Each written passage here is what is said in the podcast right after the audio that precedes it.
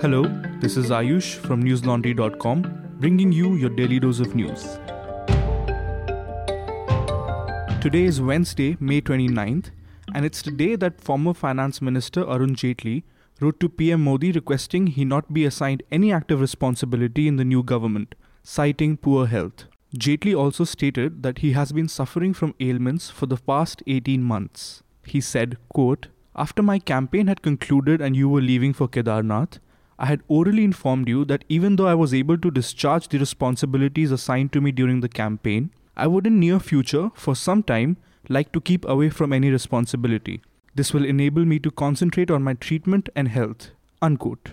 On Sunday, the government had claimed that reports in a section of media regarding Union Minister Arun Jaitley's health were false and baseless. Prime Minister Narendra Modi has specially invited the families of over 50 BJP workers who were killed in poll violence in West Bengal to his swearing in ceremony on May 30th. The families will be among 7,000 BJP invitees who will be staying in Delhi under party care.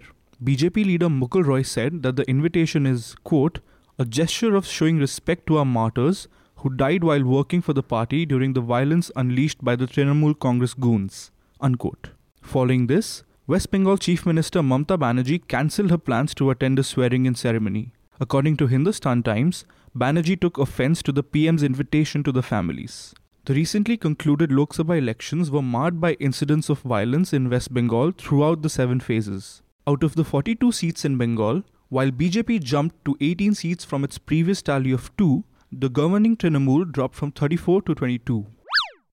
After senior Congress leader from Kerala, AP Abdullah Kutty praised Prime Minister Modi on Facebook, the party's Kerala unit has said that it will appoint a commission to probe the post. In his post, Abdullah Kutty pointed out that Modi is following the Gandhian model of governance and his huge success in the polls has not just surprised the opposition but also the BJP.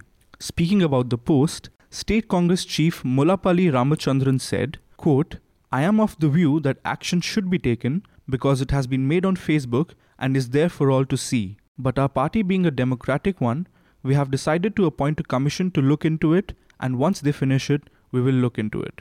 Unquote. This is the second time that Abdullah Kutty has run into trouble for praising Modi. In 2009, he had been nudged out of the Communist Party of India Marxist after he praised Modi's development model in Gujarat. But how does Modi manage to get even opposition leaders to like him? You might find an answer to this in an article by my colleague Anand Vardhan, who recently wrote about how it's the idea of Modi, which is bigger than Modi himself, that secured the BJP its second term. Of the many reasons that Anand provides, one is that Modi allowed himself to be a figure with multiple meanings, and thus found appeal among different groups of voters. The article is titled How the Idea of Modi Won the BJP a Second Term, and you'll find it on www.newslaundry.com.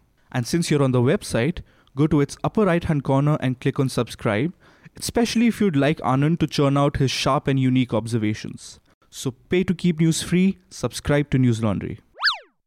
Senior Congress leader Sheila Dikshit will lead a group of Congress workers and leaders to Rahul Gandhi's residence to persuade him to change his mind about quitting as party president.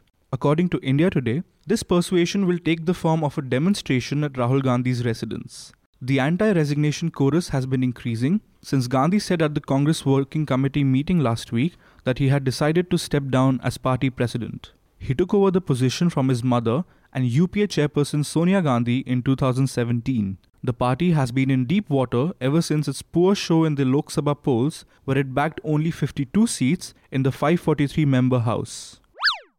The US Treasury Department has removed India from its currency monitoring list of major trading partners. The list, which is produced by annually and is submitted before the US Congress, keeps track of countries with potentially questionable foreign exchange policies. India, along with China, Japan, Germany, Ireland, Italy, and South Korea, was placed on the watch list in October last year.